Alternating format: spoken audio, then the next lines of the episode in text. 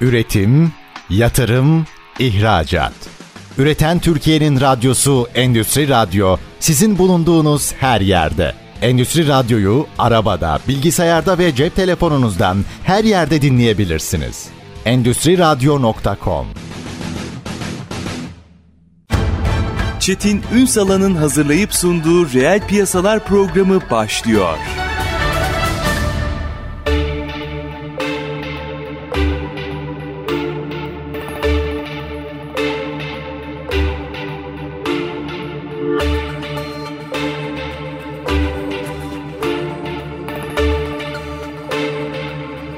Reel piyasalardan merhabalar. Türkiye'nin gerçek gündeminde birlikteyiz. Efendim enflasyon muhasebesi konuşacağız. Aslında e, son dönemin en popüler konularından biri ama ne kadar biliyoruz onu bilmiyoruz işte. 2023 enflasyon düzeltmesinin detaylarına biraz bakacağız. Adım adım aslında dik, e, nelere dikkat etmemiz gerektiği veya bize ne getirip ne götüreceğini mercek altına almamız gerekiyor. E, bunu konuşmaya devam ediyoruz biliyorsunuz. Kıymetli bir konumuz var. Bağımsız denetçi, Yeni Birlik gazetesi yazarı ve spor ekonomisti Bora Yargıç. Bugün yine bizlerle birlikte. Sayın Yargıç hoş geldiniz üstadım. Hoş bulduk Çetin Bey. E, ST Endüstri Radyo ve sizlerle bir tekrar birlikte olmaktan çok mutluluk duyuyorum. İyi yayınlar. Var olunuz o mutluluk bize ait. Üstadım 20 yıl sonra hayatımıza girdi. Şimdi herkesin bu konuyla ilgili bir fikri var ama çoğu çok azımızın bilgisi var. Biraz açalım mı? Yani ben bugün bir şirket yöneticisiyim. Ben bugün bir şirketin e, yönetim kurulu üyesiyim. Enflasyon ve benim şirketimde 15 yıllık. Hayatımda hiç böyle bir şey olmadı. Ne, ne yaşayacağım? Ve ne yapmam gerekiyor tabii. Evet bahsettiniz. Bundan tam 20 yıl önce hafızalarımızı bir tazeleyelim. O zamanlar Maliye Bakanımız Sayın Kemal Unak'tan. Türkiye'de Türkiye'de enflasyon muhasebesi hiç bilinmiyor, hiç şey yapılmıyor. Aslında biraz tabii kitabi tarafından bakalım. Bizim uluslararası muhasebe standartlarımız var. IFRS dediğimiz standartlar. Dünyada aslında enflasyon muhasebesi zaten sürekli uygulanan bir düzen, bir uygulama. Ama ne yazık ki tabii biz uluslararası muhasebesi standartının dışında tamamen vergiye yönelik bir vergi kanunları, vergiye yönelik bir bilanço tuttuğumuz için bizde şimdiye kadar enflasyon muhasebesi ve enflasyon düzeltmesi uygulanmadı. Tam 20 yıl önce benim mesleğe başladığım ilk yıllar. O zamanlar böyle daha asistanım, daha şeyim. Birincisini yaptık. O zaman süreç gerçekten bayağı kanlıydı Çetin Bey. Yani düşünebiliyor musunuz? Şu an bile kafalarda o kadar soru işareti, o kadar belirsizlik, hala bile tam vakıf olunamayan ve oturtulamayan bir uygulama, bir müessese 20 yıl önce ne haldeyiz? Yılların birikimi var bir de. Yıl 2003. İlk defa Türkiye'de bizim yasal mevzuatımız uyarınca bilançoları biz muhasebe, enflasyon muhasebesine, enflasyon düzeltmesine tabi tuttuk. Hemen burada şunu sorayım. Bana en, en çok gelen sorulardan biri. Hocam enflasyon düzeltmesine, enflasyon muhasebesine. Bunlar aynı mıdır, farklı mıdır? Çok güzel, güzel bir soru. Ben size çok söyleyeyim. Güzel, Bunun gerçekten kitaptaki adı enflasyon muhasebesidir. Fakat biz yine dünyadan burada ayrılmışız. Biz vergi usul kanununa bunu enflasyon düzeltmesi olarak geçmişiz. Ama bildiğimiz enflasyon muhasebesi bu. Bunun aslında. orijinali dünyadaki muhasebe kitabında ve lügatında yazan şekli enflasyon muhasebesidir. Vergide geçen adı da enflasyon düzeltmesidir.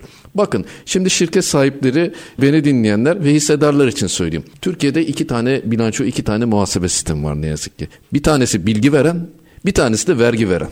Bilgi veren muhasebe sistemine biz IFRS'e göre tutulan e, bilançolar, IFRS'e göre tutulan muhasebe sistemi diyoruz. Vergi verene de biz vergi usul kanuna göre tutulan yasal defter kayıtları ve vergi bilançosu diyoruz.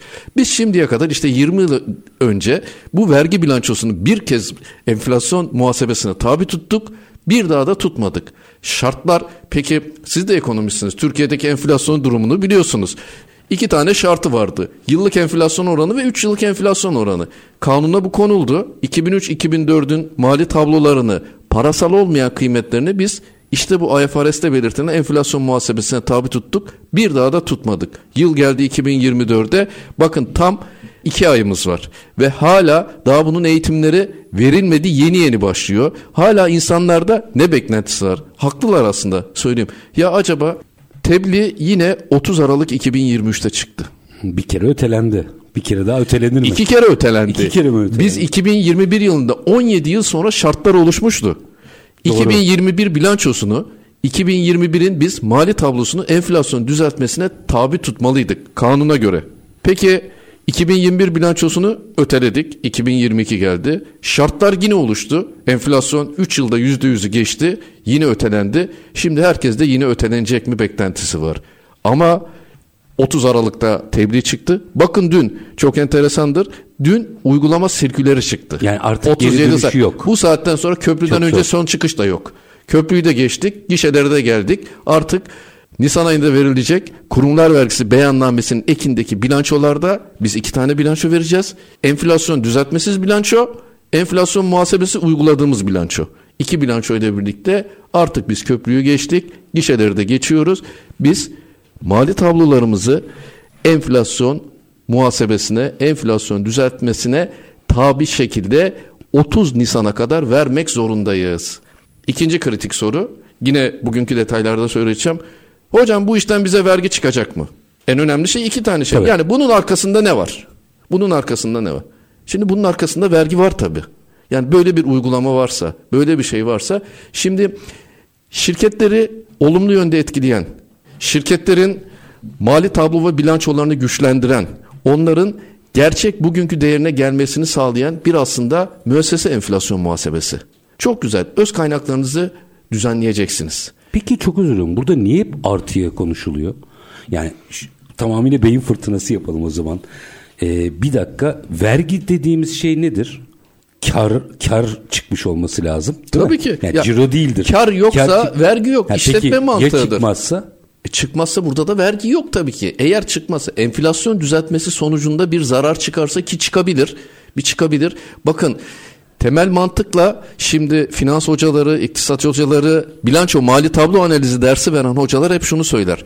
Aktifi güçlü olan şirketler, öz sermaye yapısı güçlü olan şirketler aslında her zaman finans kuruluşları karşısında, bankalarda, ihale veren kurumlarda hep güçlü ve tercih edilen şirketlerdir. Sizin ana gayeniz zaten bilançonuzu iyileştirmek. Bakın sıklıkla size spor kulüplerinin, halka açık şirketlerinin bilançoları, teknik iflas, borca batıklık bunlardan yoğun olarak bahsettim sizlere. Bahsetmeye devam ediyorum. Ama diğer şirketlerimiz bizim o İlk 500'deki sanayi kuruluşlarımız, borsaya açık şirketlerimiz hepsi çok güçlü bilançolara sahip. Yüzlerce yatırımcıları var. Bunların üzerinden hissedarları bu e, şirketlerin hisselerini arıyorlar, yatırımlar yapıyorlar, mali tablolarını düzenli olarak takip ediyorlar. Ben de takip ediyorum. Enflasyon düzeltmesi işte böyle şirketlerin aslında çok lehine olan bir durum. Aktifleri daha da güçlenecek. Burada sorun sanıyorum borsaya kota olmayan kobilerde. Burada Yani sorun- asıl, asıl e, şey orada.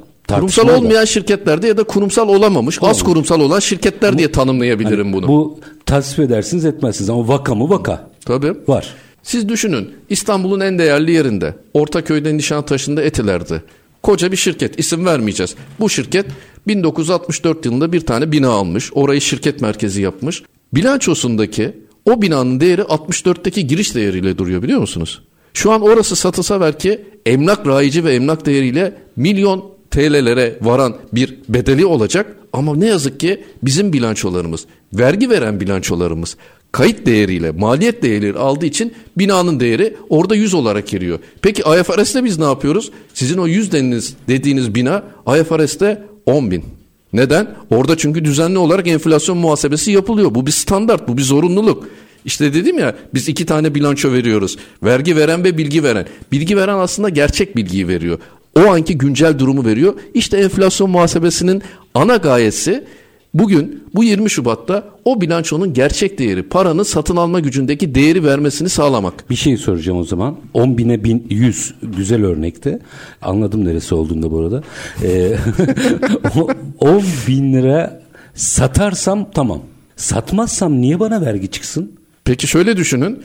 E siz gideceksiniz. Ha, duruyorum ben orada ama. Yeni Ya- ihalelere gireceksiniz. Yeni şirketler alacaksınız. Holdingleşeceksiniz. Sizin mali tablolarınızın güncel değeri, sizin aktifinizin güncel değeri, varlığınızın kaynağının güncel değerini görmek, göstermek istemez misiniz? İsterim. Ha? Onda bir sıkıntı yok. Ama şimdi mesela onu satsam onun önünden gidelim. Şimdi çünkü burada güzel sağlama oluyor. Onu satarsam alım satım vergim var. Oradan elde edeceğim bir gelir ben emlak vergisini de anlayamayanlardayım da o yüzden. Ee, satarsam bir alım satım vergim var. Yani vergi ödüyorum. Oradan bir gelir elde edersem gelir vergisim var.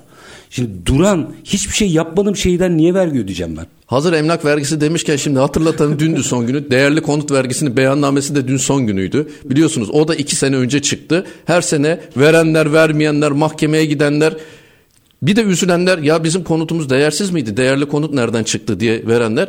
Dün işte değerli konut emlak vergisini ben hala katılmıyorum dediniz. Değerli konut ona ilave gelen bambaşka bir vergi. Şimdi bizim bu mali tablolarımızda bu bilançoların güncel değerlere gelmesi gerçekten işletme sahipleri ve işletme kullanıcılar açısından çok pozitif, çok olumlu bir durum. Onda hemfikirim hocam. E, vergi çıkmasında e, aklım karışıyor. Yani yarın öbür gün satarsam gerçek değerinde olsun. Zaten bu ben bir kredi başvurusuna gittiğimde de onun gerçek değerinde Hı-hı. olması benim lehime. E, ama satarsam bir vergi çıkması gerekiyor. O duruyor. Ben de orada oturuyorum. Orada e, raiç bedel yükseldiği için herhangi bir gelirim giderim olmadan niye vergi ödeyeceğim? Satış olmadığı sürece orada olmaz. Siz oraya getireceksiniz ama sizin orada bilançonuzu değerlediğiniz bir fark var. Ha işte şimdi kanun o. şunu diyor. o farkı. Biz şimdi diyor ki 30.012-2023 hani bu Nisan sonunda kurumlar vergisi beyannamesinde düzeltmeye tabi tutacağım mali bilançom var ya o bilançodaki farkı diyor sen P&L'ine atmayacaksın gelir tablosuna atmayacaksın bilançoda duracak. Bilançoda bir değerin durması demek onun aslında gelir gidere gitmemesi, kar zarara gitmemesi ve vergilendirilmemesi demek. Oh güzel tamam 31-12'yi biz vergilendirmedik bilançoda bıraktık. Enflasyon düzeltme farkı. 2023 31 12. 2023. 2024 yani, 31 12'den olacak. O kadar kritik ki tarihler. 30 Nisan 2024'te vereceğim 2023 yılı beyannamesinde ben 2023 mali tablolarını düzeltmeye tabi tutacağım. Bilançoda tutacağım. Gelir tablosunu atmayacağım, vergilendirmeyeceğim. Hemen bunun akabinde 17 gün sonra vereceğim 2024'ün birinci çeyrek geçici vergisinde işte diyor ki sen 2004 yılı 2024 yılı mali tablolarını düzeltmeye tabi tuttuktan sonra düzeltme farkını gelir tablona atacaksın. Bu gelir tablodaki fark kar zarara gidecek. Ben de oradan vergi alacağım. Yani benim cebime bir para girmedi ki ama. Girmedi. Mali tablolarını sen değerlemiş oldun. Bir dakika, Bu değerlemeden elde edilen de bir pozitif farkın oldu. işin uzmanını bulmuşken benim e, yanlış biliyorsam düzeltin. Ee, hani e, vergilendirilmiş kazanç kutsaldır der ya şüphesiz, gelir idarelerimizde. Şüphesiz. İşte ama oradaki kritik konu kazanç. Yani e, anlatabiliyor muyum? Bir kazanç elde etmiş olmam lazım. Bunun içinde bir girdim çıktım olması gerekiyor.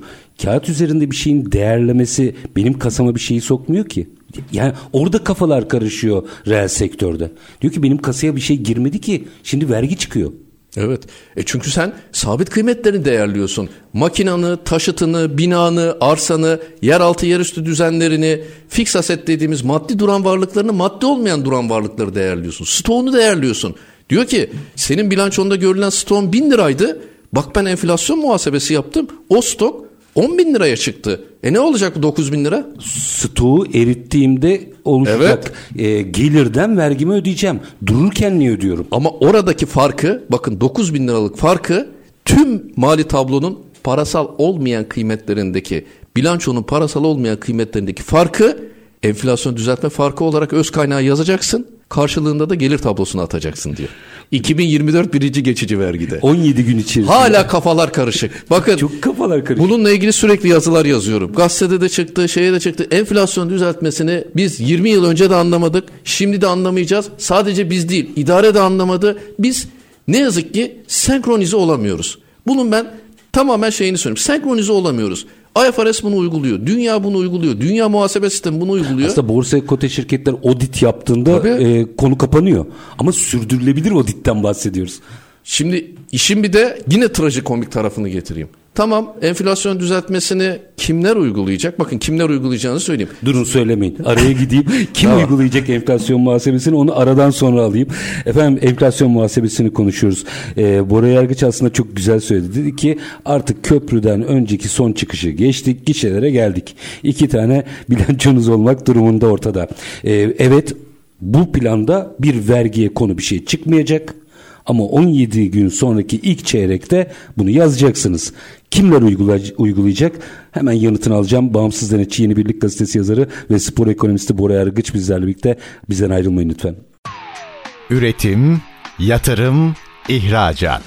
Üreten Türkiye'nin radyosu Endüstri Radyo sizin bulunduğunuz her yerde. Endüstri Radyo'yu arabada, bilgisayarda ve cep telefonunuzdan her yerde dinleyebilirsiniz. Endüstri Radyo.com Kısa bir aranın ardından reel piyasalarda tekrar sizlerle birlikteyiz. Bağımsız Denetçi Yeni Birlik Gazetesi yazarı ve spor ekonomisti Bora Yargıç bizlerle birlikte enflasyon muhasebesini konuşuyoruz. Kimler e, bu işin muhatabı? Evet. Köprüdeki gişeden geçecekler, bu işi yapacaklar. Köprüyü geçirip gişede parayı verip o köprüyü tamamen geçecek olan. Bakın kimler? Bir kere kazançları bilanço usulüne göre tabi olan şirketler. Her şirkette değil. Kazançları bilanço usulüne tabi olan şirketler. Yani kim? Anonim şirketler. Heh. Yine e, Esnaf her türlü yani. her türlü ticaret şirketi, anonim şirket, limited şirket, komandit şirket, kolektif şirket. Esnaf detayını değil ise- yani. Değil. Bana gelen sorulardan hep. Doktor, hocam enflasyon muhasebesi yapacak mıyız? Yapmayacaksın. Sen yoksun. Avukat, yapmayacaksın. Mali müşavir, yapmayacaksın. Serbest meslek mükellefi enflasyon muhasebesine tabi değil. Yani tüzel kişileri muhatap alıyor. Bilanço usulüne göre defter tutanları Defter muhatabı. tutanlar, evet, Anonim, limited, kolektif, komandit. Bu detayları yaptık. Bunlar enflasyon muhasebesi yapmak zorunda. Şimdi dedim ya enteresanlık zinciri devam ediyor. Muaf tuttuğu bilanço usulüne tabi şirketler de oldu. Sen enflasyon muhasebesi düzeltmesi yapacaksın ama bununla ilgili bununla ilgili senden herhangi bir vergi almayacağım dediği şirketler oldu. Kimler biliyor musun? Bankalar. Bankalar, finans kurumları, yetkili döviz müesseseleri. Düzeltme yaptırıyor. Peki niye enflasyon düzeltmesinde bunlardan vergi almıyorsun? E Türkiye'nin en yüksek vergi veren şirketlerine alın bir bakın bakalım kimler var tepede. İlk onda neler var? Kamu bankaları var. İlk onun büyük çoğunluğu bankalar. Demek biz biraz önce ne konuştuk? Kar varsa vergi var. Değil mi? Sizin gelir tablonuzun dibinde dönem karı varsa işte vergilendirilecek kar o. E demek ki bu karı en çok bu kurumlar elde ediyor. Bankalar, finans kurumları, yetkili döviz müesseseleri elde ediyor. Onları ağrı tutuldu. Sen diyor düzeltme yap ama bu düzeltme sonucunda elde edilen farkı gelir tablona atma diyor.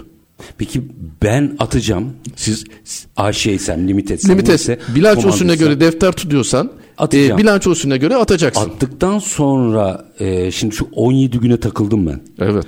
Yani bir kere bunu e, düzeltmeyi yaptıktan sonra bana 2023 ile ilgili herhangi bir vergi çıkmayacak. Bunu Evet. anladım. Düzeltilmiş bilançoyu kurumlar vergisi beyannamesinde iki tane bilanço vereceksin. kadar da- Düzeltme öncesi, düzeltme sonrası okey. Müthiş bir şey 30 yani. Nisan'da verdim beyannameleri. Ya ben Bilançonu artık güçlendirdim. Şirketimin gerçek rengini görüyorum. Evet. Buraya kadar okeyim. Ana mahiyetimiz neydi enflasyon muhasebesinde?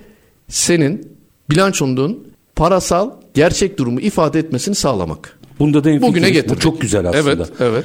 Sonra birinci çeyrek bilançolar geliyor 2024. Mayıs 17'ye geldik. Ocak, Şubat, Mart'ın biz şeyini vereceğiz, e, gelir tablosunu vereceğiz. Biliyorsunuz her geçici vergide biz 3 aylık geçici vergileri önden önden peşin vergi diyorduk bunları. Önden önden veriyoruz. Devlet bunu bizden alıyor. Yıl sonunda da kurumlar vergisi beyannamesinde yıllık beyannamede de bunları mahsup ediyorduk. Tamam. Peki bir ilginçlik daha. Geçici vergide biz bilanço vermiyoruz. Gelir tablosu veriyoruz. Peki 2024'ün birinci geçici vergisinden itibaren vergilemeye tabi enflasyon düzeltmesi yapacağız. Ekinde bilanço yok. Neyi düzelteceğiz? Neyi? Ne Soruyorum. uygulama getirecek onu yapacağız. Her dönem aslında bir de geçici verginin ekine ya bilanço verilmesini isteyecek idare ya başka bir uygulama getirilecek. Ama kritik konu 30 Nisan'da düzeltilmiş bilançoları verdik. İlk vereceğimiz vergiye tabi 2024 birinci dönem geçici verginin ekinde biz hangi mali tabloyu tutacağız? Bunu biz bilmiyoruz Ee, ama işin yani işin uzmanı mali müşavirler onlar da mı bilmiyor? Şimdi bu sözlerinizden bunu anlıyorum. Yani siz bilmediğinize e, sizde soru işaretleri olduğuna göre ortada bir sıkıntı var. Bir Yoksa kere ben- şunu biliyoruz. Şu anki uygulamada çıkan tebliğde geçici vergide uygulanacak diyor. Tamam. Peki geçici vergide uygulanacak da kritik soru şu. Geçici verginin ekinde biz gelir tablosu veriyoruz. Bilanço vermiyoruz. Sadece gelir tablosu var. bilinmezlik burada. Evet. Şimdi şu anki yoğun lobiyi söyleyeyim ben size. Enflasyon düzeltmesini biz 31-12-2023 mali tablolarına bilançoya uygulayalım. Geçici vergilerde yapmayalım. Nisan'dan sonra geçici vergiler için uygulanmayacaktır diye bir düzenleme çıkarsa Bunu da ilk benden söyle, ben Yani- duyurmuş olayım. Böyle bir şey de olabilir. Ara dönemlerde, çeyreklerde, 3 aylıklarda enflasyon düzeltmesi yapmayın, yıllık yapın diye bir şey çıkabilir. Ha enteresan olabilir. Evet. Sanki ama yani ihtiyaç da var çünkü çok karışmış. Yetiştiremezler. Bakın her şey iç içe gelmiş. Artık bu meslek Çetin Bey yani biraz mesleki sorunlara gidelim. Yani muhasebeciler, mali müşavirler, yeminli mali müşavirler bıkmış durumda. Hadi açın biraz ne olur hazırsın. Ya burada haksız rekabet var, ülkenin ekonomik koşulları var, tahsilat sorunu var. Çok fazla meslek mensubunda olması var. Yani bu işi yapanların gerçekten o kadar fazla problemleri var ki Angarya var Angarya. Bu işte Angarya var. Ya sürekli bir beyanname sürekli ya bir ayda muhtasar var damga vergisi var sigorta var KDV var kurumlar var geçici var varoğlu var. İşte sen sürekli bunlara ilave çıkarıyorsun. Değerli konut vergisi çıkarıyorsun diğer vergiler var dolaylı vergiler var. E bunların hepsinin altından ne şirketler kalkabiliyor e ne de muhasebecileri ya da meslek mensupları kalkabiliyor. İşin bu tarafını muhasebecileri rahatlat veya mali müşavirleri rahatlatmak için e, dijitalleştirsek daha çok e, aslında bilanço yorumuyla Evet. yöneticilerin önüne geçme şansı olmayacak. mı? Bakın 20 sene önce ben bir denetçiyim. Bağımsız dedim. Meslek aslında bir denetim mesleği olmalı. Evet, evet. Ama ne yazık ki biz mesleği muhasebecilik mesleğinden öteye götüremedik. Çünkü idare böyle istiyor. Yani şöyle diyeyim bir bankada finansal danışmanlık yapması gereken birine veznedarlık yaptırıyor gibiyiz. Çok güzel bir örnek. Aynen böyle. Tamam biz dijital vergi dairesine geçtik. Eskiden beyannameler vergi dairesine kuyruğa gidilirdi. Elden kağıt ortamında verilirdi. Tahakkuk fişi elden alınırdı. Para nakit sayılırdı. Şimdi her şey tamam dijital. interaktif vergi dairesinden beyannamenizi verebiliyorsunuz. Tahakkuk fişinizi alabiliyorsunuz. Bankadan havale yapıyorsunuz. Okey. E bunlarla bitmiyor ki.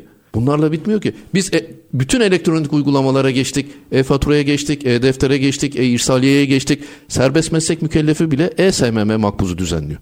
Doktora gidiyorsun size elektronik. E tamam. E peki bunların o vergi yükümlülükleri, vergilemeye ilişkin ödevlerde herhangi bir azan, azalma çıkmadı. Aksine üstüne bine bine, üstüne bine bine işte BABS fonları var.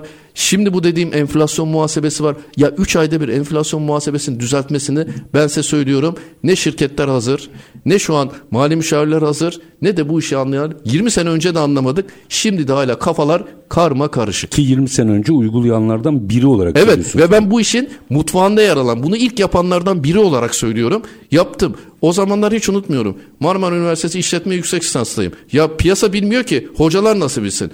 Tez hocam demişti ki kalk bakalım dedi denetçi gel bakayım anlat nedir bu enflasyon muhasebesi. Ben de bildiklerimden hocam işte parasal olmayan kıymetleri düzeltiyoruz. Stokları maddi duran varlıkları düzelteceğiz. Pasife geçeceğiz. Öz kaynakları düzelteceğiz. Bunu böyle yapacağız. Aradaki farkı burada. Ha kolaymış böyle miymiş dedi. Ama işin o kadar çetrefilli yanları var ki. Reel olmayan finansman maliyetleri var. Taşıma kas sayıları var.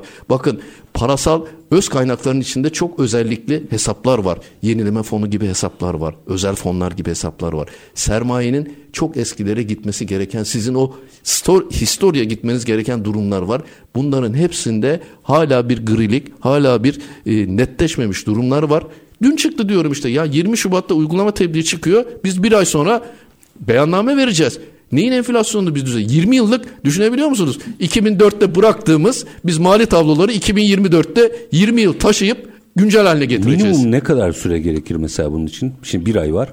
Bu 20 yılı düzeltmek için profesyonel Şi- gözle baktığınızda ne kadar kaç ay lazım onu biliyorum da kaç ay olduğunu bilmiyorum. Kaç ay lazım? Şirketin büyüklüğü, hacmi, size'ı ve bilanço yapısına Ortalama bağlı. Orta bir, e, o- obi diyelim. Ha. Obi yani bir limited diyelim. Valla bunun çalışmalarını ben size söyleyeyim. En az en az bir 3 ay 3-4 ay öncesinden başlaması lazım minimum. Bunları bulacaksınız. Bakın neleri enflasyon düzeltmesine tabi tutuyoruz. Çok fazla da kalem var. Biraz onlardan Açın da bahsedeyim. Evet açalım. Şimdi aktifte bizim tebliğin bahsettiği, kanunun bahsettiği enflasyon muhasebesine tabi tutacağımız hangi aktif hesapları var? Şimdi demiş ki mesela aktifte menkul kıymetlerinizi tutacaksınız. Hisse senetlerinizi 11'li hesap grubu dediğimiz grupları tutacaksınız. Stoklarınızı sizin 150 grubunun altındaki stok, ilk malzeme, ticari mal bunların hepsini enflasyon düzeltmesine tabi tutacaksınız.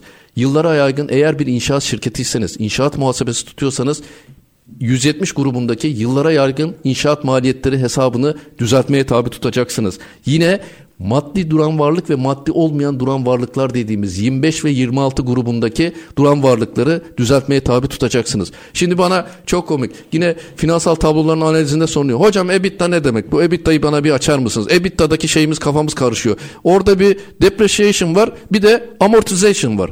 Niye bu ikisi aynı şey değil mi? Değil. Açın Biz biraz. Açalım. EBITDA depreciation dediği maddi duran varlık, amortization dediği maddi olmayan duran varlık. Yani bizim maddi duran varlıkta hani bina dediğimiz, taşıt dediğimiz, arsa dediğimiz şey maddi elde tutulan amortismana tabi sabit kıymet ya. Bir de bunun maddi olmayan duran varlıkları var. Haklar, şerefiyeler, bilgisayar programları, Windows lisansları gibi maddi ya da özel maliyetler gibi kiraladığınız bir sabit kıymetin üzerine yaptığınız harcamalar gibi bunlar da maddi olmayan duran varlık. Bakın bunların tek tek hepsinin giriş tarihleri, satın alma bedelleri alınıp o tarihten bugünümüze işte bu düzeltme kas sayılarıyla yurt içi üfe endeksiyle getirilmesi gerekiyor. Bu tamamen bambaşka bir iş. Yani sizin günlük yaptığınız muhasebe işlemlerinden, aylık yaptığınız beyanname Ama işlemlerinden. sanki ayrı bir ekip çalışması lazım. Evet burada bambaşka bir uzmanlık bamba bir de şöyle bir şey var. Ne yazık ki bunu görüyorum şirketler bununla ilgili hiçbir kaynak hiçbir şey ayırmak zorunda değil istemiyorlar. Yani herhangi bir bütçe ayırmak istemiyorlar. Ya bunu muhasebeci yapsın şirketin kendi elemanı yapsın. Ondan sonra iş tekrar dönüyor doluyor tamam mı? İşte sonra bizim bu meslekte mutsuz insanlar sürekli mesaiyle boğuşan sürekli hayattan bezmiş işte work life'la kendi hayatı arasındaki o balansı dengeyi kuramayan bir mutsuz bir meslek mensubu camiamız var ne yazık ki. Bu nereden kaynaklanıyor? İşte bu idarenin bize yıkmış olduğu Aşırı bu, iş yükü. Bu iş yükünden, bu angaryalardan, bu zaman sıkışıklığından dolayı bu kaynaklanıyor. E tabi ben şimdi bir sürü şirkete denetime gittim. Bakın söyleyeyim size koca koca şirketlerde çok lüks plazalarda ne yazık ki muhasebe ya en alt kattadır ya penceresi olmayan yerlerdedir. En üst kartlarda pazarlama vardır, üretim vardır. İşletmeye para getiren departmanlar olur. Yani patron gözüyle, işletme sahibi gözüyle işte üretim, planlama, pazarlama, strateji bunlar çünkü gelir getiren bölümler. Ama muhasebe her zaman para götüren. Hata yapsa vergi cezası gelir. Sürekli bir işte beyanname, vergi, personel işlemleri, SGK yani bu yasal zorunluluklardan, bu şeylerden artık işletme sahipleri ve patronlar da bezmiş durumda. Zaten Türkiye'deki vergi yükünü biliyorsunuz. Bizim ücret üzerinden alınan vergilerimiz çok fazla. KDV oranımız çok fazla. Bakın KDV'yi yüzde yirmiye çıkardılar. Bir serbest meslek mensubu, bir mali müşavir niye yüzde yirmi KDV ödüyor? Eğitimde KDV'yi arttırdılar. Serbest meslekte KDV'yi arttırdılar. Tüm işlerde KDV'yi arttırdılar. Peki zaten güncel geçerli kurumlar vergisi oranı, vergi oranları çok yüksekken bunların sürekli üre, üzerlerine vergi bindirmek Meslek mensubu bayağı bunu almış anladığım kadarıyla. çok bunalmış. Şeye benzettim ben bu söylediğinizi. Çok üzüldüm bu arada. Hani o plazaların farklı. Yani şöyle Mutfakta diyeyim, olanı ben size anlatayım Pazarlama, yani. satış vesaire. Üretim, Bunlar strateji kandır, Evet. al yuvarlardır Para ama getiriyor diyor. Çünkü böyle gözle kalp bakıyor. ve beyin çalışsın diye vardır. Evet. Siz e, kalbinize ve beyninize çünkü asıl bütün bu veri orada analiz ediliyor, vergilendiriliyor, finansmana gidiyor vesaire. Bütün her şey burada. Oraya çok iyi bakmıyoruz anladığım kadarıyla. Ya o analizi yapacak. Bakın o işletmenin bilançosunu yani şimdi o şirket büyüyecek, yatırımlar yapacak. Belki ileride halka açılacak. Onun çok iyi bir finansal danışmana ihtiyacı var. O mali tablolarını, bilançosunu, gelir tablosunu iyi yönetemezse orada işte bu regülasyondan gelen, işte e, idareden gelen, SPK'dan gelen ya da diğer kurumlardan gelen zorunluluklarını, yükümlülüklerini yerine getiremezse peki bu taraf tabii hiç patron tarafı ve işletme sahibi tarafından bakılmıyor. Hep işletmeler karla sınırsız olarak kurulur ve kar amacıyla kurulur. E, en popüler bölümlerde tabii ki pazarlamadır, üretimdir, satıştır, stratejidir. Ama ne yazık ki benim mali ve muhasebe departmanım, muhasebe bölümüm bu işten hep muzdarip olmuştur. Ben hep böyle de görmüşümdür. 23 yıldır bu mesleğin içindeyim ben.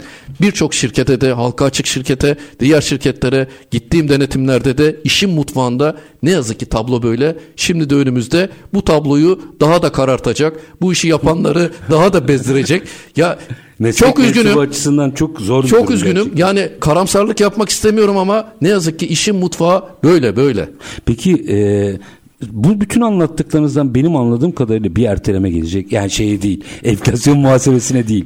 O 17 günlük sonra yani şey dediğiniz Geçici vergilerde sanki mantıklı gibi. şeye dayandırıyor. Bakın ben bu ben bunu öngörüye dayandırıyorum. Tabii, tabii. Biz geçici vergide bilanço vermiyoruz. Enflasyon düzeltmesi sadece bilançoya uygulanan bir mali tablo muhasebesi düzeltmesi işlemi. Geçici vergide bilanço vermememiz dolayısıyla zaten bu işin bu zaman sıkışıklığı, bu deadline'ına ulamama 3 ayda bir biz aslında Önden önden vergi veriyoruz. E şimdi bir de 3 ayda bir sen enflasyon muhasebesi yapacaksın. O düzeltmeden çıkan farkı gelir tablosunda ben vergilendireceğim dediğin zaman bu iş artık zıvanadan çıkabiliyor. Sanki zaten yetişmez gibi gözüküyor. Yani o süreye yetişmez. Yıllık verilirse olabilir ama yıllıkta da bir tehlike var. Beklentiyi ben size söyleyeyim. 2021'de de bunları konuştuk ertelendi. 2022'de de konuştuk ertelendi. Yine her şey bakalım ertelendi Enflasyon mi? Köprüyü muhasebesi- geçtik 2023'ü yapacağız ama öngörüm tekrar konuşuruz. Tekrar 2024. birlikte görürüz. 2024 birinci geçici vergide geçici vergide hadi uygulamayın denilebilir. Çok muhtemel gibi gözüküyor. Ee, ama şimdi bizde de şöyle bir risk vardır. Bakayım 3 dakika var. Yarım kalmasın derdindeyim. Bunu yılın sonuna attığımız zaman biz yılın sonuna kadar da bekleriz. Hep öyle. Hep öyle. o, o zaman diyelim ki bir erteleme. Bu velev ki konuşuyorum bu arada. Diyelim ki 2024 ile ilgili bir erteleme oldu. Çünkü kamu görür bunu. Maliye görür. O düzenlemeyi mutlaka bir rahatlatacaktır. İster istemez. Hayır size başka bir çıkış yolu söyleyeyim. Çok iyi bir ekonomisiniz. Söyleyeyim. E, 2024 sonu enflasyon hedefi ne kadar Çetin Bey? Şu anda baktığımızda 36. Peki bizim enflasyon düzeltme şartlarımız yıllık enflasyon ve 3 yıllık enflasyondu. Zaten Ola ki gerek olmayacak 2024'te diyorsunuz. enflasyonu düşüreceğiz. E bakın ülkede her şey toz pembe. Enflasyon düştü. Ne enflasyon muhasebesi? Hadi kaldıralım gitsin. 2023'ü düzelttik. Geçicilerde de yapmadık. Bitti gitti. Ama prensip olarak bunun zaten her halükarda yapılıyor olması lazım. Evet. e, İşte bakın Yani şimdi ilk biz başta dediğime geliyoruz. mevzuatla ilgili sıkıştığımız Biz için bunu konuşuyoruz. Dünyadan ayrı dili kullanıyoruz. Bilgi veren mali tablo IFRS. International Financial Reporting Standard. Biz bunu ne diye çeviriyoruz? Uluslararası muhasebe standartlarını biz geldik TMS diye çevirdik. Türkiye muhasebe standartı. Yok böyle bir şey. Türkiye muhasebe standartı dünyada geçerli değil. Anayasa orada. Uluslararası muhasebe finansal e, finansal muhasebe standartları. Bunları uygulamamız lazım. E orada başka bir dil, dünyada başka bir dil konuşuluyor ama bizim burada bambaşka bir dil konuşuluyor. Yani şu yanlış anlamaya mal vermek vermemek lazım. E, şimdi bu dönemsel sıkışıklık ve uygulamaya yönelik sıkışıklıkla ilgili bir problem var. Evet. Ama ilkesel olarak aslında Kesinlikle enflasyon yapılması- düzeltmesi yapılması gereken, muhasebesi yapılması gereken bir şey. Şunu söyleyelim. Şimdi dedik ya serbest meslek mükellefleri doktor, mühendis, avukat, mali müşavir enflasyon düzeltmesi, muhasebesi yapmıyor. Peki onların ne olacak? Bunların defterlerindeki o adamın serbest meslek mensubunun üzerinde araba var. Üzerinde sabit kıymet var. Yeniden değerleme yapacak onlar. Yeniden değerleme uygulaması var. Yani bizde enflasyon muhasebesini çağrıştıracak en azından mali tabloyu güncel hale getirecek başka müesseseler var. Yeniden değerleme yapılabilir. Bu ekonomimizi de daha öngörülebilir hale Tabii ki. getirecektir. Şimdi minik bir araya gideceğim. Aranın ardından aşağı yukarı gözüken o ki olasılıklar da dahil, sorunlar da dahil çok net ortada. Bakalım nasıl bir karar gelecek ama minik bir araya gidelim. Aranın ardından bununla ilgili eklemek istedikleriniz varsa almak isterim ama hazır sizi bulmuşken e, şu dört büyüklerin finansal performansı ile ilgili e, Avrupa'nın en kötü 10 takımı arasındayız. Onu da böyle iki cümlede olsa bir yorumlamanızı rica edeceğim. Minik bir ara aranın ardından bağımsız denetçi Yeni Birlik Gazetesi yazarı ve spor ekonomisti Bora Yargıç'la sohbetimiz devam edecek. Lütfen bizden ayrılmayın. Üretim, yatırım, ihracat. Üreten Türkiye'nin radyosu Endüstri Radyo sizin bulunduğunuz her yerde. Endüstri Radyo'yu arabada, bilgisayarda ve cep telefonunuzdan her yerde dinleyebilirsiniz. Endüstri Radyo.com Kısa bir aranın ardından reel piyasalarda tekrar sizlerle birlikteyiz. Enflasyon muhasebesi konuşuyoruz. Bağımsız denetçi Yeni Birlik Gazetesi yazarı ve spor ekonomisti Bora Yargıç bizlerle birlikte. Ee, bu son yazınızda da kaleme aldınız 20 Şubat tarihinde. Şimdi e, şunu biraz konuşalım. Araya giderken onun altını belki az çizdik. Bir kere bu meselenin şirketlerin klasiği veya e, standardının normal işleyişin içinde olması gerekiyor. Şu anda konuştuğumuz şeyler zaman aralığındaki kısalıktan kaynaklanan handikapları konuşuyoruz. Yani bunu tamamen rafa kaldırma anlamına gelmesin bu. Çünkü faydaları da var. Faydasını da açarsanız sevinirim. Evet ne dedik işte uluslararası muhasebe standartlarında zaten enflasyon muhasebesi uygulanan bir müessese. Yani biz bunu torbadan çıkarmadık. Zaten Türkiye'de aman ben bunu yapayım da ben buradan vergi geliri elde edeyim amacıyla çıkarılmış bir şey değil. Dünya bunu uyguluyor. Biz dünyayla senkronize olmak için, dünyayla entegre olmak için ve işletmelerimizin, şirketlerinin mali tablolarının gerçek mali tablo gücünü, gerçek parasal gücü yapması için yapılan bir düzeltme, bir muhasebe. İşletmeye tabii ki faydaları var. Bakın nasıl faydası olacak. Şimdi beni dinleyenler için söyleyeyim. Bir kere biz bunu geçmiş işlemleri yapacağız ya. Şirketlerin geçmiş işlemlerinin genel bir kontrolü. genel bir işte geçmişte yapılan hataların saptanması. Yine bu yönüyle işletme için hani eksikliklerin, hataların, bilançonun daha düzenli, daha doğru ve daha gerçekçi, daha objektif olması için yapılan bir review işlemi gibi görmek lazım. Biz ne diye anlatıyoruz? Hep bilanço işletmenin bugün çektiğimiz fotoğrafı. Check-up. Evet, o fotoğrafta sizin geçmişten gelen hatalarınız varsa, sizin rakamlarınız, hesaplarınız gerçeği yansıtmıyorsa bu sadece kasten değil, bilmeyerek de yaptığınız bir sürü hata olabilir. Çünkü gerçekten iş yükümüz ağır. Çok Bunlardan özür bahsettim. Burada e, hatadan bahsettiğimiz işte vergiden kaçınma falan filan değil. Değil, Hayır. iş- işletmenin sağlığının yerinde olup olmamasından bahsediyor Bora Yargıç. Tabii tabii. Ya işte mesela kadronun yetersizliği, işlemlerin çok yüksek olması, işte az kişiyle bu işi yapayım mantığıyla muhasebeye, finansa, mali işlere gerekli özenin, önemin verilememesi ya da orada çalışan, onları yapan meslek mensuplarının iş yoğunluğu nedeniyle buraya gerekli kontrolü, dikkati, review yapaması nedeniyle işte bu enflasyon muhasebesi bunları yapmak için çok güzel bir fırsat. Ama keşke zamanımız geniş olsa da biz bunu daha uzun bir zamana yaysak da bunları yapsak. E şimdi diyeceksiniz ki ya biz 2021'de uygulayacaktık ertelediler. Herkes hemen çekmecenin altına attı. 2022'de uyguluyorduk yine çekmecenin altına aldı. Yumurta kapıya dayandı. Köprüyü geçtik gişedeyiz. HGS'den geçeceğiz. E artık yapmak zorundayız. E senin de o zaman bunu yaparken ya bir an önce ben düzeltilmiş bilanço yapayım da kurumlar vergisi beyannamenin ekinde bunu vereyim derseniz yine yanlış olur. Yanlışı yanlışa devam ettirmek İşe zorunda yarayan kalırsınız. bir e, çek Siz yapmak lazım. bütün işte o bilançonuzdaki o parasal olmayan düzeltmeye tabi kıymetleri saydım ya bahsettim ya onların hepsinin review'unu alıp gerçek değerleriyle bugüne getirirseniz o zaman o şirket için işte en sağlıklı veriyi hem işletme sahipleri için hem kullanıcılar için hem de faydalananlar için bu toplumda o şirketten o işletmeden yandaşlarınız paydaşlarınız içinde en doğru sağlıklı veriyi aktarmış olursunuz. Olması gereken de budur zaten. Enflasyon muhasebesinin işte böyle de olumlu müsbet bir etkisi var. Bunları yaparken şirketler bu gözle bakmalı. Bunu da aslında hem geçmişin bir check-up'ı, bir kontrolü, bir review'u hem de hesap hatalarının düzeltilmesi yönünde bir fırsat olarak görmelerinde fayda var. Doğru bir düzeltme aslında doğru bir düzeltme yapmış şirket. Bankanın önüne finans kullanmak için borç demiyorum. Finans kullanmak için gittiğinde bir projesi var. Çok farklı muamele görmeyecek mi? Tabii ki görecek. Tabii ki görecek. Bakın hep finans kurumlarından, bankalardan bahsediyoruz ya. Bankalar o mali tabloları alırken neye bakıyor?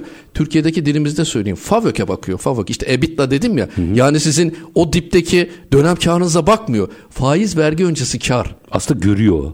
Tabii ki görüyor. Faiz vergi öncesi kara bakıyor. Yani o yüzden Niye? kredi veriyor ya da vermiyor. Peki bunun ana gayesi ne Çetin Bey? Açın. Niye FAVÖK'e bakıyor? Geri ödeyebilir mi? Çünkü işletme en önemli gayesini söylüyorum size. Mali tablo analizi dersine döndü. En önemli gayesi siz işletme ana faaliyetinden gelir elde ediyor mu etmiyor mu? Kiradan mı gelir elde ediyor? Faizden mi gelir ediyor? Yoksa o işletme bir üretim işletmesiyle mi?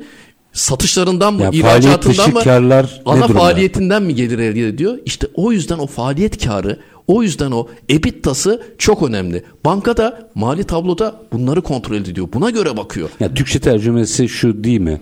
Ee, bu şirket atıyorum koltuk üretmek için kurulmuş. Koltuk üretip sattığı için kar ediyor mu? Ana faaliyetinden gelir elde ediyor Bu mu? önemli. Şirketin satışları normal yurt içi yurt dışı satışları ve faaliyet gelirinden kaynaklanan satış mı? Diğeri bonus. Yoksa Boğaz'da iki tane sizin yeriniz var kiraya verdiniz. İşte üç tane fabrikanız var kiraya verdiniz. Oradan faiz geliriniz var. Burada gidiyorsunuz finansal kurulumlara kuruluşlara yatırım yapıyorsunuz. Faiz geliriniz var. Bunlardan mı kar elde ediyor? Buna bakıyor. Yani bu işletme Operasyonel kar bu işletme e, reel sektör mensubu mu rantiye mi? Aynen. Ona bakıyor. Evet, evet, evet. Yani bunun açıkçası siz burada ifade ettiniz. Ana faaliyetinden gelir elde ediyor mu? Faaliyet karı elde ediyor mu? Bu kar acaba faaliyet içi mi, faaliyet dışı mı kar? Bunun kontrolünü yapıyor. Çok çok önemli. İşte işletmenin EBITDA'sı buradaki bankalar için, finans kuruluşları için ya da herhangi bir ihalede açılımlar için EBITDA çok önemli. Bunlara dikkat edilmesi lazım. İşletmenin devamlılığı açısından da ana faaliyetinden gelir elde ediyor olması lazım ki güçlü, yatırımcıya güven veren, gerçek bir mali tablo sunabilmesi açısından. Bu kadar bilinmezlik olduğu için mi? Şimdi bu çok gelenek bir şey, geleneksel bir şey söyleyeceğim. E, bunu reel sektörde hangi toplantıya gitseniz dile getirirler. Şimdi bu söylediğiniz çok güzel zemine oturdu. Ya bir kredi almaya gidiyoruz bizden tapu soruyorlar. Bu nedenle mi tapu soruyorlar? Çünkü gerçek faaliyetinizden kar edip etmediğiniz belli değil. Evet. Evet. Tabii ki bu nedenle. Yani sizin ana oradaki amacınız dünya böyle çünkü. Yani siz Amerika'da bir şirkete gittiğiniz zaman sizin o dipteki bottom line'daki dönem kar zararınıza bakmıyor. Ha şimdi gelmişken ben bu şeylere de çok takım. Şimdi bizim Amerika'da ya da yurt dışına bakıldığı zaman mesela income statement diyor. Gelir tablosu diyor. Peki biz burada ne olarak çevirmişiz bunu? Kar zarar tablosu demişiz. Ya arkadaş zarar demiyor ki orada. Gelir tablosu diyor. Yani operasyonlarından, faaliyetinden elde edilen gelirin bir tablosunu sen sunuyor olman lazım. E sen buna kar zarar demişsin. E zaten baştan yani olumsuz olarak bakıyorsun. İşletme zarar edebilir. Niye kar zarar diyorsun? Gelir tablosu de, kar tablosu de. Yine buradaki mesela bizde gerçekten hala bu EBITDA'nın, bu FAVÖ'nün önemi hala tam olarak bence kavranamadı. Ama bankalar, finans kuruluşları işte size bu yatırımlarınız için kredi verecek kuruluşlar onu öyle güzel analiz ediyorlar ki bu işin uzmanları, bu işin analistleri, mali tablo ve finansal okur yazarlığı olanlar çok güzel bunu çıkartılabilir. Bazen de ben şuna hayretle bakıyorum. Şimdi biz çok seviyoruz böyle. Tamam işte Spor kulüplerinde de hep böyle olur ya. Ya bu bu kadar zarar etti. Bunun bilançosu batık. Bu teknik iflasta. Ya arkadaş sen bunun oradaki o mali tabloları gerçekten bir finansal okur yazarlıkla hiç analiz ettin mi? Hiç sorguladın mı? Yani o şirket, o işletme, o spor kulübü ana faaliyetinden mi gelir elde ediyor? Yoksa faaliyet dışı gelirlerden mi gelir elde ediyor? Bunu analiz ettin mi? Yani bunları analiz etmeden, doğrultmadan işi uzmanına bırakalım. İşi özü. Buradaki bu analizler çok önemli. Mali tablonun gerçek durumu yansıtması açısından bunlara da dikkat etmemizi öneriyorum. Yani aslında biz bankaya gittiğimizde kredi kullanmak istediğimizde veya finansman diyeyim. Kredi nedense evet. beni böyle şey yapıyor. Kredi borç anlamına geliyor. Finansman kullandığımızda diyelim eğer bize finansman çıkmadıysa bu söylediklerinize de bir dönüp bakmak gerekiyor. Tabii ki onlara bakmamız lazım. Hatırlayınız bir Bankalar önceki... kadar kredi vermiyor deyip işin içinden çıkamazsınız Yok yani. hayır hayır. Onlar görüyorlar çünkü Sizin gerçek, gerçek durumunuzu... E, bu işi yapan zaten onların işi bu. Yani sizi gerçek zemine oturtup gerçekten o krediye ihtiyacınız olup olmadığı, ana faaliyetinizin ne şekilde sürüp sürmediğini analiz edecek onlar. Bir önceki programımızı hatırlayın. Concordato'yu konuştuk. Doğru, doğru. Concordato istenen şirketler gerçekten ihtiyacı olan var mı? Size bir orandan bahsettim. 2023'te 950 tane şirket Concordato'ya başvurdu. 350 tanesi kabul aldı. 600'e yakında ret aldı. İşte mali tablonun ne kadar önemli olduğunu Concordato taleplerinden de görüyoruz. İyi, Burada iyi niyetli misin, kötü niyetli misin ortaya Tabii ki çıkıyor. senin bir ihtiyacın var mı yoksa sadece borçları öteleyeyim 3 sene böyle durayım ve alacakları mağdur edeyim amacıyla mı istiyorsun? Mali tablo çok önemli. Mali tabloyu bilmek, finansal okur yazar olmak, buradaki bu analizi yapmak çok önemli. İflasta, konkordatoda, kredi izlemede, enflasyon muhasebesinde, enflasyon düzeltmesinde mali tabloyu okumak, yorumlamak ve doğru bilgiyi vermek çok önemli. Burada da yetkinlik, uzmanlık, eğitim ve sürdürülebilir bir e, mali yapının olması en önemli kriterlerin başında geliyor. Bizim galiba bugün şu ezberi net bir şekilde bozmamız gerekiyor. Hissedarların, yönetim kurullarının diyelim. İşletme sahiplerinin. İşletme sahiplerinin artık büyüklüğü neyse Evet. ona göre söyleyeyim. Bir kere bunu vergi tartışmalarından ari olarak mutlaka yapması, yaptırması ve istemesi gerekiyor. Çünkü gerçek şirket o zaman ortaya çıkıyor doğru mu? Evet. Eğer bakın siz mali tablolarınızın bilgi veren bir tablo olmasını istiyorsanız, mali tablolarınızın bağımsız denetime tabi, şeffaf, objektif, gerçek bilgi yansıtmasını istiyorsanız ve mali tablolarınızın işte bu kullanıcıların, işletme sahiplerinin, paydaşlarının, yararlananların gerçekten o doğru bilgiye, doğru veriye ulaşmasını istiyorsanız mali tablolarınızı işte bu kriterlere göre şeffaf, objektif ve denetlenebilir olmasını sağlamak zorundasınız. Enflasyon düzeltmesi, yeniden değerleme, buradaki uygulamaları yapmak zorundasınız.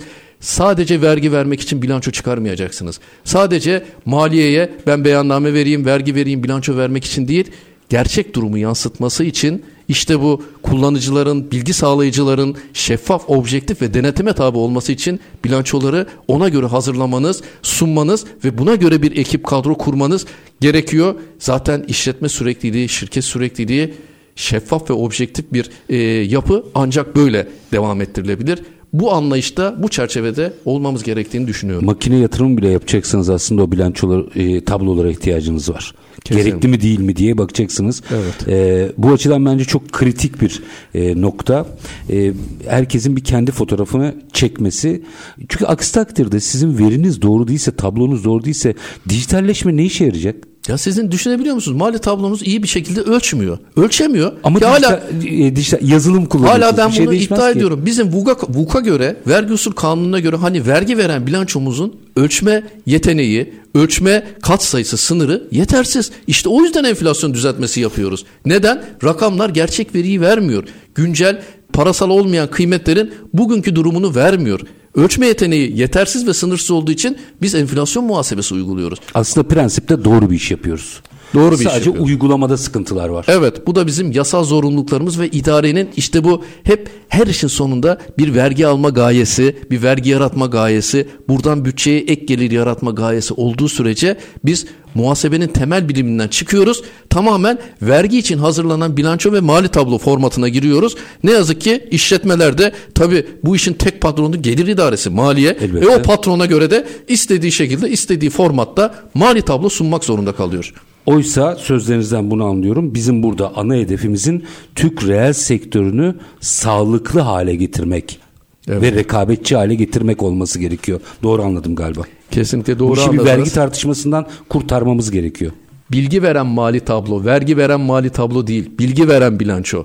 Bilgi veren, ölçen, denetle, denetme, bağımsız denetime tabi, şeffaf, objektif mali tablo sunmamız gerekiyor. Bunun için de enflasyon muhasebesi, enflasyon düzeltmesi şart. Ama bunun arkasından, arkadan dolanıp ben buradan vergi alacağım dediğiniz zaman da Hedefsel işte yapıyor. muhasebenin temel ilke ve prensipleriyle hem de bu topluma karşı sorumluluğunuzu yerine getirmemiş oluyorsunuz. Yani bizim bunu doğru bir mecrada tartışmamız gerekiyor anladığım kadarıyla sözlerinizden. Dört dakikam var. Dört dakika şimdi Bora Yargıç'ı da buraya bulmuşken e, spor ekonomisi konuşmazsam içime dert olur. Bu konuyla ilgili ekleyeceğiniz bir şey var mı? Yok Çok uzun mesaj, uzun bayağı çok net, bayağı şey açıkça da konuştuk. Yani işin mutfak tarafından işletmelerin ta o bodrum katındaki plazalardaki penceresiz muhasebe odalarından e, uygulamanın bu tarafına geçinceye kadar kısımlarından da bahsettim. Tüm detaylarıyla bahsettim diye düşünüyoruz. Yine bunları tartışırız, yine yazarız. Güncel gelişmeleri hem gazete yazılarımda hem sizin gibi özellikle piyasayı, reel sektörü ve tutan iyi ekonomistlerle paylaşmaktan ben de büyük mutluluk duyuyorum. Çünkü işin mutfağı bu şekilde ilerliyor. Gerçek Bunları da bunlar. bilmek lazım. Burada gerçek var. Yüreğinize sağlık.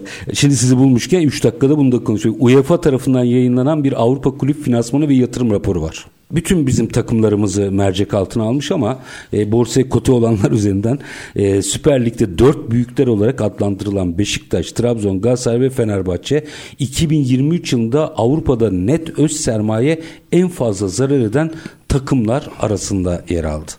3 dakikam var. Bu ne demek? Şimdi hep bunu konuşuyoruz ya. 3 ayda bir işte halka açık şirketlerin kapta yayınlanan raporları var. Bizim de halka açık 4 büyük şirketimiz var. Galatasaray, Fenerbahçe, Beşiktaş ve Trabzonspor. Kendi mali kurullarında, kendi genel kurul üyelerine hep bu mali tablolar, hep bu bilançolar konuşulur, dile getirilir. Ben de kapta yayınlattıkça hem bir spor ekonomisti hem de bu takımlardan birini denetlemiş biri olarak bunları yorumluyorum. Evet, Türkiye'deki 4 büyük takımın Son durumda e, bakın bunlar özel hesap dönemini kullanır. Sportif aşı olan takımlar. En son Kasım ayında bu bilançolar ve denetim raporları açıklanmıştı. Dört kulüpten iki tanesi sadece dönemsel olarak Fenerbahçe ve Galatasaray kar elde etmişken Beşiktaş ve Trabzon'da çok yüksek zararlar dikkatimi çe- çekmişti. Ama overall'da bu dört takımımızın Toplamda yani. zararları zararları gerçekten çok yüksek. E, bu zararlarda tabii dünyadaki UEFA'nın yaptığı bu sıralamada en çok zarar eden kulüplerde işte bu sıralamaya girmiş. Bu nereden kaynaklanıyor? Ben bunu hep bahsediyorum. Siz bir şirket düşünün. Sizin bütün sermayeniz 11 kişi. Bu 11 kişinin 8 tanesini siz zaten yurt dışından ithal ediyorsunuz. Ödemelerini euro ile yapıyorsunuz ama sizin bütün gelirleriniz TL. Dış ticaret açığı veriyorsunuz. Başa baş tuttursanız bile tutturmanız mümkün değil. Sizin sponsorluk anlaşmalarınız TL, yayın gelirleriniz TL, e, mağazacılık gelirleriniz, forma satışlarınız TL, maç günü hasılat gelirleriniz, e, kombineleriniz TL. E siz bu TL ile yurt dışından gidiyorsunuz, Icardi'yi getiriyorsunuz, yıldız futbolcu getiriyorsunuz. Bu ödemeleri zaten tutturamıyorsunuz. Ondan sonra ne yapıyor? Devletin kapısını çalıyorsunuz. Diyorsunuz ki bankalar birliği anlaşması yapalım, finansal yeniden yapılandırma yapalım, bu borçları Euro'dan TL'ye çevirelim. Tamam çok güzel. E, önceki dönemlerde bu finansal e, yapılandırma, bankalar birliği, kulüp kulüplere gerçekten ilaç gibi gelmişti. Neden? Çünkü TLRF çok düşüktü. Peki şu an TLRF yüzde kaç orana geldi Çetin Bey? Ya. Önceden yüzde dokuz yüzde on bantındaydı. Çok güzel TL ödüyorduk. Şu an TLRF yüzde kırk beşlerde. Ama Mehmet Şimşek güzel söyledi. Transfer döneminde uçakların biri kalkıp biri iniyordu. Şimdi gelip benden yapılandırma mı istiyorsunuz dedi. Ger- Bence birinin bunu söylemesi gerekiyordu. Gerçek durum hep şunu söylüyoruz ya tamam halka açık şirketlerimiz ama ne yazık ki bu şirketlerimizin hepsi borca batık. Bu şirketlerimizin gelirlerinden kat kat fazla borçları var. E biz ben bu 7504 sayılı spor yasasını da anlatıyorum. Ana çıkma gayesi zaten UEFA'nın yaptığı bu financial fair play. Denk bütçe yapacaksın diyor. Gelirinden fazla borçlanma yapmayacaksın diyor.